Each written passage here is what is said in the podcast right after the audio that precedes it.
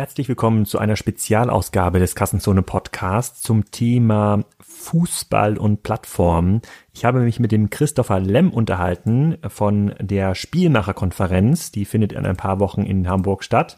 Und wir haben uns gefragt, inwiefern die Plattformökonomie für Sport, insbesondere Fußballvereine, relevant ist. Das ist so ein Thema, worüber ich auch sprechen werde bei der Konferenz. Die findet vom 11. bis 12. Juni im Cruise Center Hafen City Hamburg ähm, statt. Und wir haben das Gespräch aufgezeichnet, im Wesentlichen für YouTube, aber weil ich weiß, dass die meisten von euch gerne den Audiokanal konsum konsumieren, habe ich euch mal den Audiostream aus dem YouTube-Video hier ähm, abgebildet. Und äh, ich bin gespannt, was ihr zu meinen Ideen zum Thema Plattformökonomie habt. Und für einfach kann man sich das so vorstellen, dass sich die großen Fußballvereine fragen müssen, ob man in Zukunft im Wesentlichen Sponsorenplätze und Tickets verkauft oder ob man den Zugang zum Endkunden, zum Fan optimiert und vielleicht auch mal ein paar Tickets mehr verschenkt, um dann diesen Zugang im Sinne einer Plattformökonomie ganz anders zu veredeln und ins Vermarktungsgeschäft einzusteigen. So darum geht's bei diesem Thema. Ich glaube, das ist ein sehr, sehr kurzweiliges äh, Interview. Auf der Konferenz selber könnt ihr natürlich dann ein paar Fußballstars oder ehemalige Stars sehen, wie zum Beispiel in Oliver Kahn. Da habe ich auch mal einen Vortrag von ihm gesehen. Ähm, ich glaube, der hieß die Philosophie der Nummer eins, der Vortrag. Ja, ja kann man sich äh, seinen Teil bei denken. Jetzt erstmal viel Spaß mit dem Interview und vielleicht sehe ich euch ja entweder nächste Woche beim ECD in München von TradeByte oder bei der Konferenz von den Spielmachern, wie gesagt, am 11. und 12. Juni in Hamburg und ich kopiere euch nochmal einen Link in die Show Notes. Am Wochenende gibt's dann wieder den normalen Kassenzone Podcast zum Thema Reis mit den Reishungergründern. Alex, herzlich willkommen. Schön, dass du da bist. Ähm, wir wollen das Interview heute mal zum Anlass nehmen, weil ihr mit Spriker bei uns auf der Konferenz, auf der Spielmacherkonferenz Partner seid. Ähm, wollen wir es zum Anlass nehmen, um dich vorzustellen. Und das kannst du am besten wahrscheinlich alleine. Ähm, deswegen sag doch mal ein, zwei Sätze dazu, ähm, wer du bist und was du bisher gemacht hast. Ja, vielen Dank für die Einladung. Ähm, ich bin Alex, Gründer und Geschäftsführer von Spriker. Ich habe schon viele andere Online-Geschäftsmodelle aufgebaut und mitgegründet, bin unter anderem auch beteiligt an eTribes in Hamburg und schreibe einen Blog, das heißt kassenzone.de. Da geht es um Handelsstrategie, um E-Commerce-Strategie. Darüber kennen mich wahrscheinlich die meisten Leute. Wohne in der Nähe von Kiel, bin deswegen auch, deswegen auch Holstein-Kiel-Fan. Ich habe dort auch mal gespielt für ungefähr 20 Minuten im Rahmen eines Probetrainings als Jugendlicher, habe mich dann mal wieder für den Handball entschieden, ähm, äh, bin aber trotzdem Holstein Kiel als äh, Mannschaft noch treu geblieben. Sehr gut. Wir haben übrigens auch ein Handballfunktionär dieses Jahr auf der Konferenz. Ja, sehr Vom gut. Deutschen Handballbund, deswegen Ja, sehr gucken, gut. wir breiten auch unseren Blick so ein bisschen aus. Ähm, Kassenzone hast du gerade als Stichwort gesagt. Ähm, dein Blog, den betreibst du schon relativ lange, ne? Ja, seit über zehn Jahren. Das war ähm, mal als Blog gestartet, dann ist ja dann irgendwann mal Twitter dazugekommen und Facebook ist dazugekommen. Das spielt mittlerweile keine Rolle mehr. Und ähm, das mittlerweile größte Medium in diesem Kassenzone-Umfeld ist der Podcast. Da lade ich einmal die Woche in der Regel CEOs, Gründer, Unternehmer ein, die zum Thema Handel mit mir diskutieren. Ist so ein bisschen so ein, so, kann man sich so vorstellen, so wie funktioniert Wirtschaft aus, äh, aus einer etwas ähm, abstrakteren E-Commerce-Perspektive. Und da das mittlerweile fast jedes Unternehmen betrifft, unter anderem auch die Fußballbranche, ähm, kann ich dadurch viele spannende neue Leute kennenlernen jede Woche. Sehr cool. Wenn wir jetzt den Bogen schlagen zu dem aktuellen Unternehmen oder beziehungsweise zu Spriker, das ist das, was wahrscheinlich sozusagen in dem Tag dich am meisten einnimmt. Ähm, erzähl mal so zwei, drei Sätze, was macht Spriker ganz genau? Genau, Spriker ist ein Technologieunternehmen. Wir stellen eine Software her, mit der andere Unternehmen E-Commerce-Geschäftsmodelle oder generell Commerce-Geschäftsmodelle machen können. Ähm, die Software haben wir mal gegründet und aufgebaut aus der einfachen Kenntnis heraus, dass viele unserer Kunden aus dem Beratungsgeschäft so Anfang der 2010er Jahre nicht mehr in der Lage waren, mit Unternehmen mitzuhalten wie Zalando oder Amazon und auch Otto und die Softwarelösungen, die es ähm, am Markt gibt, und das sind, gehören ganz viele E-Commerce-Standard-Softwarelösungen wie so ein Shopware oder so ein Hybris oder ein Intershop, die waren damals schon nicht in der Lage, ähm, ein Umfeld zu bieten, was die Unternehmen wieder schnell gemacht hat und ähm, agil gemacht hat. Und das hat uns dazu geführt, Spiker zu gründen. Das ist im Grunde genommen der der ähm, Urenkel von der Technologie, die ursprünglich mal im Rocket Internet Universum aufgebaut wurde, um solche Unternehmen wie Zalando, HelloFresh, Westwing und Co.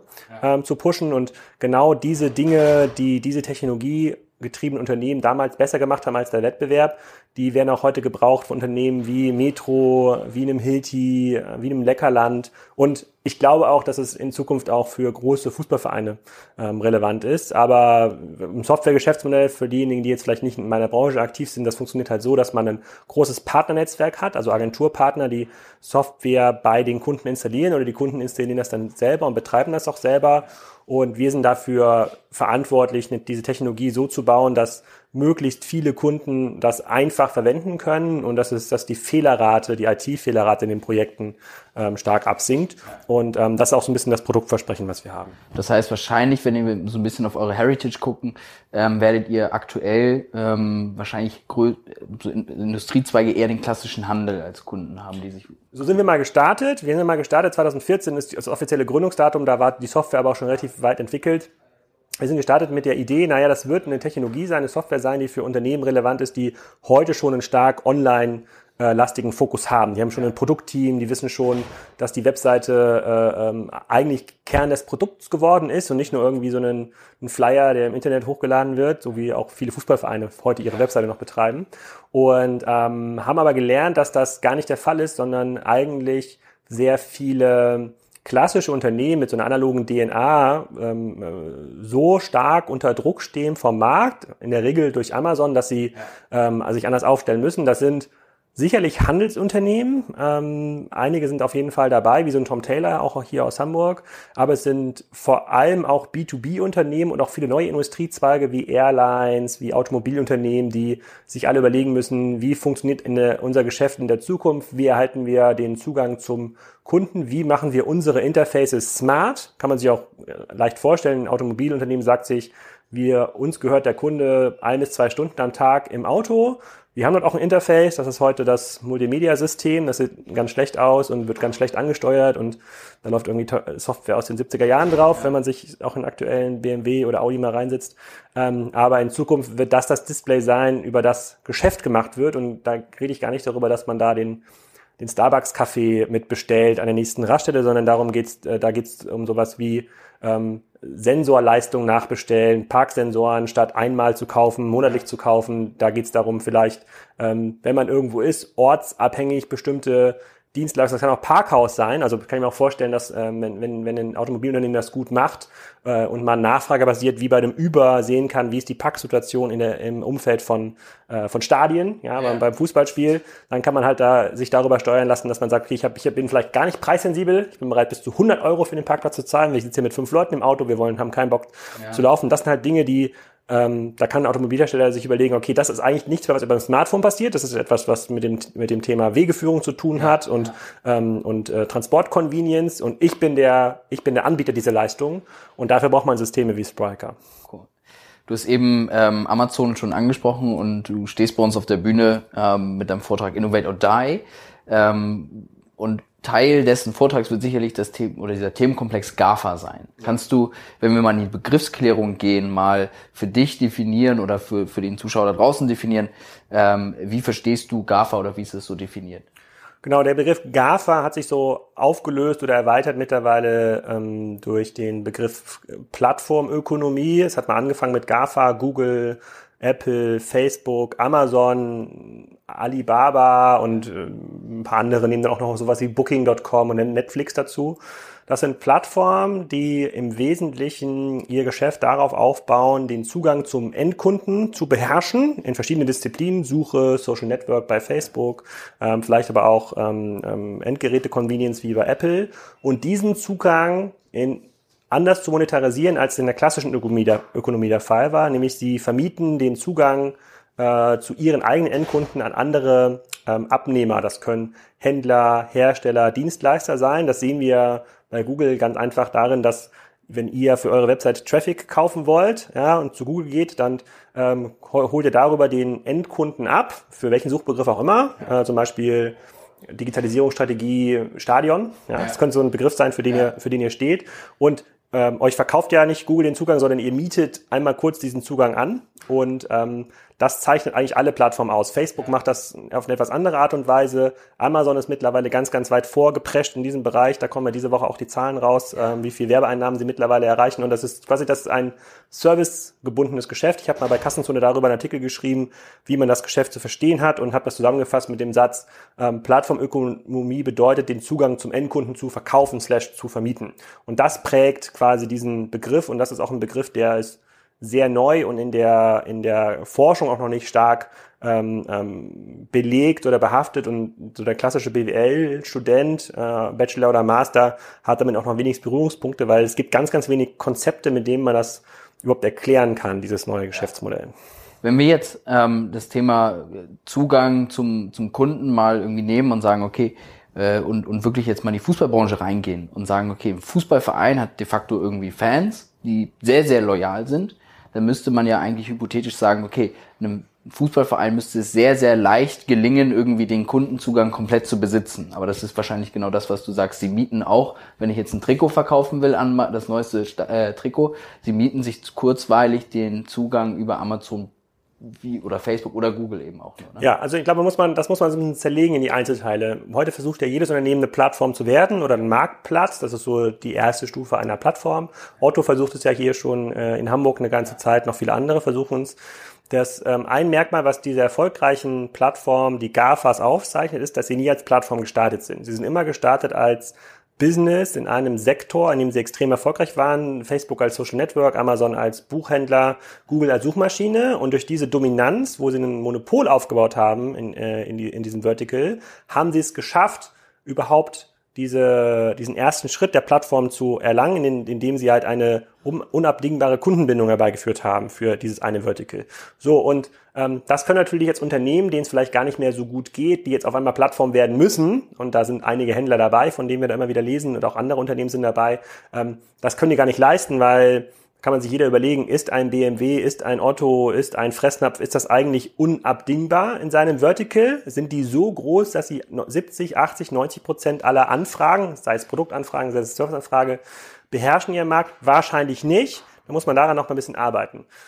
Wenn man das jetzt überträgt auf Fußballvereine und sich überlegt, wer ist da eigentlich der Kunde, wer ist der Abnehmer, wer ist der Halter der Beziehung, dann kann man schon sagen, dass es Fußballvereine oft sehr stark regional ausgeprägt schaffen, für das ganze Thema Sport und Unterhaltung diese Nachfrage zu einem großen Teil zu ähm, kontrollieren. Ja, sozusagen ist halt sehr, sehr emotional geprägt und da gibt es gar nicht diese wechselwilligen Kunden. Ähm, insofern ist diese Idee, dass ein Fußballverein eine Plattform werden kann, erstmal gar nicht so falsch. Und dann, wenn man sich überlegt, wer sind denn die Serviceabnehmer für den Fußballverein? Heute funktioniert ja so ein Fußballverein wie eine Plattform in Form von banaler Bandenwerbung und irgendein Trikotsponsor sponsort irgendwie die, äh, ein Trikot und dann gibt es noch irgendwie drei Sponsoren, die lassen sich äh, dafür bezahlen, dass man vorne an dem Schild äh, am Mikrofon während der Pressekonferenz, dann ist der Metzger Meier Müller bezahlt hat, das ist ja eine Art Plattformgeschäft. Und das muss man einmal smart übertragen in die digitale Welt, weil ich glaube schon durch diesen emotionalen Zugang zum Endkunden, der Fußballkonsument, ähm, kann man ein deutlich smarteres und viel, viel profitableres Plattformgeschäft aufbauen.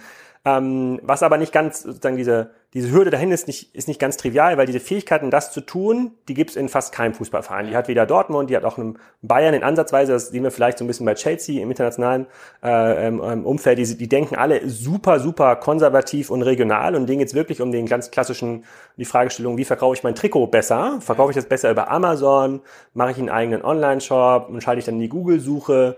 Ähm, die denken dann von Wochenende zu Wochenende oder von Spieltag zu Spieltag. Ähm, das ist aber nicht smart. Also ein, würde jetzt Amazon einen Fußballverein wie FC Bayern betreiben oder wie Dortmund betreiben, dann würde man da erstmal eine technische Infrastruktur aufbauen, die weggeht von den ganzen relativ altbackenen ERP-Systemen, die die heute ja. noch im Einsatz haben, und überhaupt Kontrolle über die Kundendaten zu erlangen und auch das ganze Thema Ticketverkauf nicht mehr über irgendwelche Dienstleister wie Eventim abzuwickeln, ja. sondern das komplett selber zu ownen, weil dem Kunden ist es egal, ob es über Ventim kommt oder FC Bayern. Aber ich, will, ich möchte diesen Zugang haben, ich möchte, ich möchte Bewegungsdaten haben, ich möchte in der Lage sein, im Stadion oder wenn der Kunde auf dem Marienplatz in, äh, in, in, in München steht, ihm ein Angebot auszuspielen und das möchte, und diesen Zugang möchte ich gerne verkaufen am Metzger Meier Müller. Und das möchte ich vielleicht in Echtzeit verkaufen können und dann werde ich auf einmal, genauso wie es in Amazon heute in, für Google oder für die Regionalzeitung äh, einen Wettbewerber wird, werde ich, werd ich als Fußballverein auf einmal einen, äh, einen Wettbewerber von der regionalen Tageszeitung oder von dem, äh, von dem regionalen äh, äh Wurfblättchen sozusagen, werde ich auf einmal, werde ich, ich potenzieller Partner für den Rewe oder für den Edeka oder für den Aldi. Das geht auf jeden Fall, was ich, wo ich noch nicht sozusagen 100% überzeugt bin, ob das jeder Fußballverein machen kann oder, oder ob das begrenzt ist auf große Marken wie Schalke, wie München, wie Dortmund, weil alleine um das zu tun, um diese Infrastruktur aufzubauen, um das halbwegs zu kontrollieren, da reden wir sicherlich über Teams in der Größenordnung zehn Leute plus X. Und wenn ich ja. sehe, wie heute dort digital gemanagt wird, in der zweiten Liga gibt es, glaube ich, keinen einzigen Verein, der das irgendwie geinhoused hat. Das machen da alles sozusagen regionale Werbeagenturen, ja. die die Webseite alle fünf Jahre einmal hübsch anmalen. Äh, und dann gibt es irgendwelche Fans, die halt die Foren betreiben, wenn es gerade kein aktives Forum auf transfermarkt.de gibt. Ja. Ähm, dann muss ich schon sagen, mh, hm, also der, der Weg ist, glaube ich, relativ weit. Das Potenzial ist aber schon, schon extrem groß, wenn man das mal so genau so durchdenkt. Ja. Du hast eben das Thema Kundendaten angesprochen. Ähm, wäre das so aus deiner Sicht quasi der Ursprung einer Überlegung zu sagen, wie kriege ich es sinnvoll und smart hin, erstmal alle meine Kunden-Fan-Daten irgendwie vernünftig bei mir zu sammeln, damit ich sie vernünftig aussteuern kann? Ja, es gibt ja so verschiedene Datenpunkte. Wenn wir darüber reden, ähm, soziodemokratische Daten zu erheben, dann ist das erstmal ein statischer Punkt. Ja, sozusagen, wie alt bist du, wie, äh, äh, wie vermögen bist du, was ist irgendwie dein Einkommen, wo kommst du irgendwie her, wo wohnst du, das ist so, das ist mittlerweile das Einmaleins der CRM-Systeme. Wo es, glaube ich, spannend wird, sind, wenn es ums Bewegungsdaten geht. Also wie stark bist du gebunden möglicherweise an meine Marke, wie wechselwillig bist du äh, für in deinem Konsumverhalten. Ähm, und das muss man so ein bisschen abstrahieren von der Marke Fußballverein. Es gibt halt ganz wenig äh, Plattformen, Möglichkeiten und auf so einer, wenn man das auf so einer regionalen Ebene denkt, ja, ich bleibe jetzt mal bei Kiel. Also Kiel hat jetzt, äh, da merkt man ja mal diesen Effekt, den das hat, wenn so eine Fußballmannschaft mal in die zweite Liga kommt. Kiel kommt äh, ursprünglich immer aus der äh, vierten, dritten Liga und ist jetzt hat jetzt zwei, drei Jahren da so einen so einen Hype und das funktioniert auch super. Ja. So und das hat ja eine Möglichkeit, das bindet mal 10, 20, 30, 40.000 äh, Leute hast du da auf einmal sozusagen potenziell in einem Plattform-Ökosystem drin. Wenn ich über diese Leute viele Daten erhebe und natürlich die anfange erstmal mit Marken und äh, Produkten äh, zu bespielen, die nah am Fußball sind und dann noch mehr Bewegungsdaten erhebe, boah, das ist ein, das ist ein Asset und auch so ein emotional stark, sozusagen mit einem emotional stark, äh, starken Login. Da sehe ich jetzt wenig andere regionale Anbieter. Ja. Auch ein Rewe könnte natürlich jetzt sagen, ich habe jetzt auch jeden Tag 100.000 Kunden im Kieler Raum in, in meinen Läden ist jetzt aber jetzt der emotionale Login bei der Letter, bei Rewe, ist eben nicht so groß wie der Login bei, äh, bei, äh, bei, bei Holstein Kiel, wo ich dann sage, ich möchte aber unbedingt, äh, dass äh, sozusagen der Spieler XYZ ja. jetzt hier auf meiner Butter draufsteht. Da kann man, glaube ich, schon eine ganze, da kann man schon eine ganze Menge machen. Ich glaube, das ganze Thema Infrastruktur und Daten wird aber komplett unterschätzt und auch super ähm, viel zu trivial und viel zu äh, viel zu altbacken angegangen. Dann wird dann doch wieder der regionale Werbedienstleister gefragt, sag mal, hast du nicht mal eine Idee über so einen CRM und boah, eigentlich bin ich froh, dass jetzt das ganze die ganze Event-Einbindung auf meiner Website schon äh, funktioniert und hier unser unser äh, unser neues Bewertungskonzept, bei dem wir unsere Promi-Kunden da nochmal bewerten, das hat das bringt uns jetzt nochmal 10.000 Euro extra im Jahr, dass das funktioniert, ist ja schon gut genug. Puh, und das war schon schwer, da jemand zu finden so gehen die ran. Und das zeigt mir dann in der Regel, gut, das wären dann Vereine wie so ein Bayern, die, glaube ich, schon beim Thema Digital und auch Distributionsmanagement, also überhaupt zu überlegen, wie verkaufe ich meine Ware, international halt schon super weit sind. Ich glaube, mit Abstand am weitesten in Deutschland. Ja. Ähm, äh, die, die führt das natürlich irgendwie auf den Vorreiterposten. Hast du auch das Gefühl, ich meine, die Frage ist relativ provokant, aber hast du das Gefühl, wenn du jetzt so in die Bundesliga schaust, dass in Teilen, wenn du dir Strate Digitalstrategien ähm, der Vereine und Clubs anschaust, dass da vielleicht ein bisschen Know-how auch fehlt? Also wäre es nicht sinnvoll, irgendwie Leute mal aus einem aus einer Industrie, aus einem Vertical in, in so eine in, in, in Fußball reinzuholen, die potenziell eben solche solche, ich nenne es mal Transformationsprojekte irgendwie schon durchgemacht haben? Ja, also ähm, irgendjemand hat mir mal erzählt, dass die meisten Fußballvereine, auch viele in der ersten Liga, immer noch geführt werden wie Kleingartenvereine. Wenn ich mir die, so die PR-Ergebnisse anschaue und ob das jetzt gerade Hannover ist oder Stuttgart, dann äh, scheint da auch ein bisschen was dran, schaut noch was dran zu sein. Ich glaube, es ist halt ähm, wenn man das Problem nicht als das, das nicht als Chance erkennt oder ein entsprechendes Problembewusstsein im Verein hat, äh, auf der Führungsebene, dann wird es total schwer, die, A, die richtigen Leute zu identifizieren. Dann nehme ich dann doch irgendwie den Franz Müller, den ich seit 30 Jahren kenne, der meine Webseite macht und fragt den, der weiß es aber vielleicht gar nicht und der ist vielleicht auch noch nie aus Wolfsburg raufgekommen ja. äh, in den letzten 20 Jahren, außer in, auf seiner jährlichen Reise nach Malle.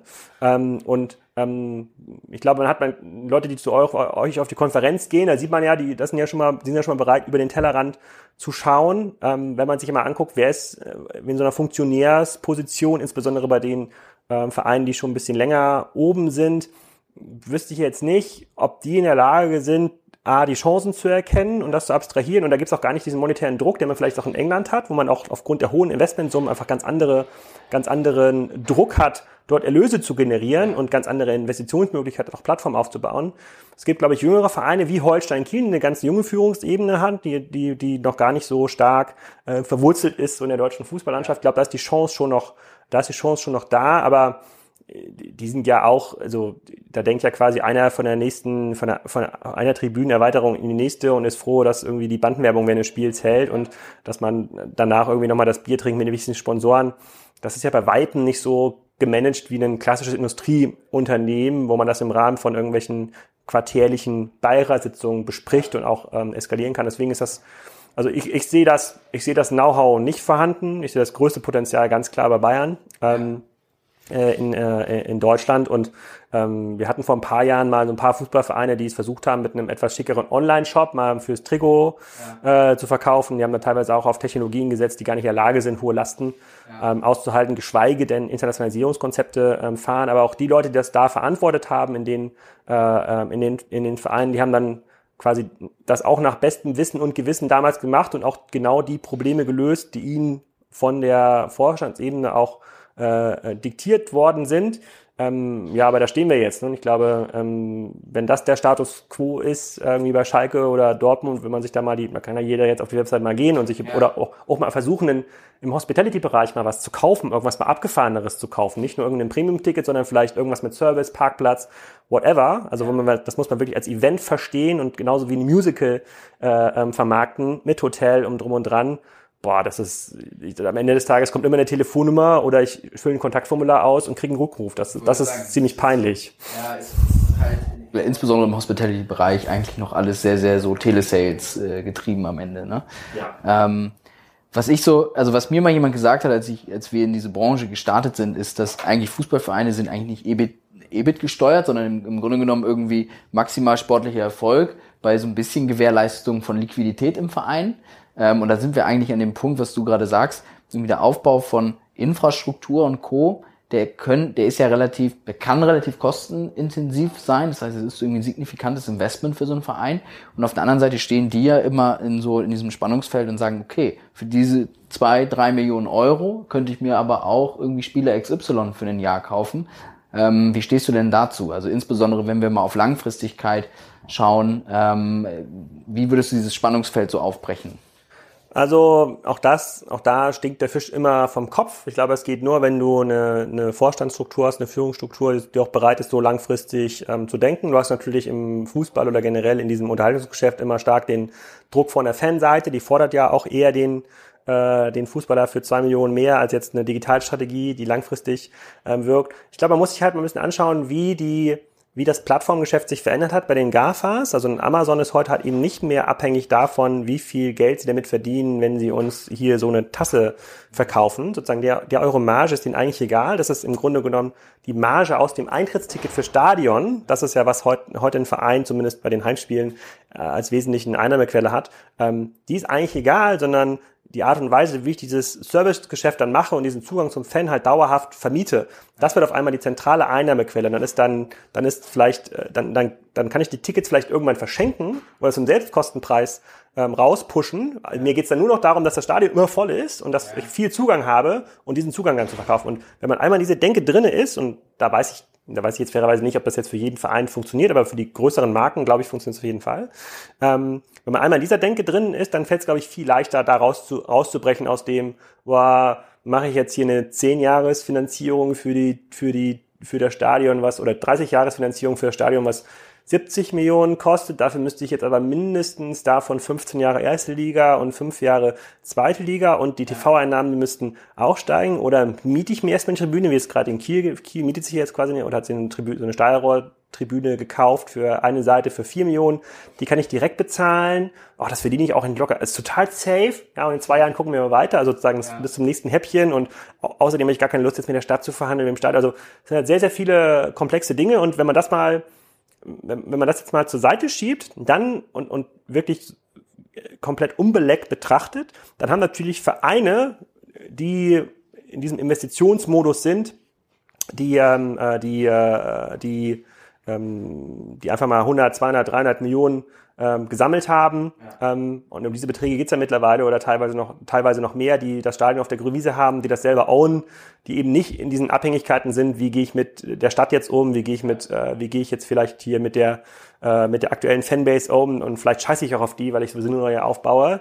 Die sind natürlich im Sinne dieser Plattformökonomie, das GAFA der Fußballvereine zu werden, deutlich im Vorteil. Und da muss man das auch global sehen. Und da bin ich auch bei ähm, Uli Hoeneß und Co. Das sind halt, das sind, das sind halt Unterhaltungsmarken. Und da kann man sich halt schon sehr stark anschauen, was macht eine NBA und was macht eine NFL.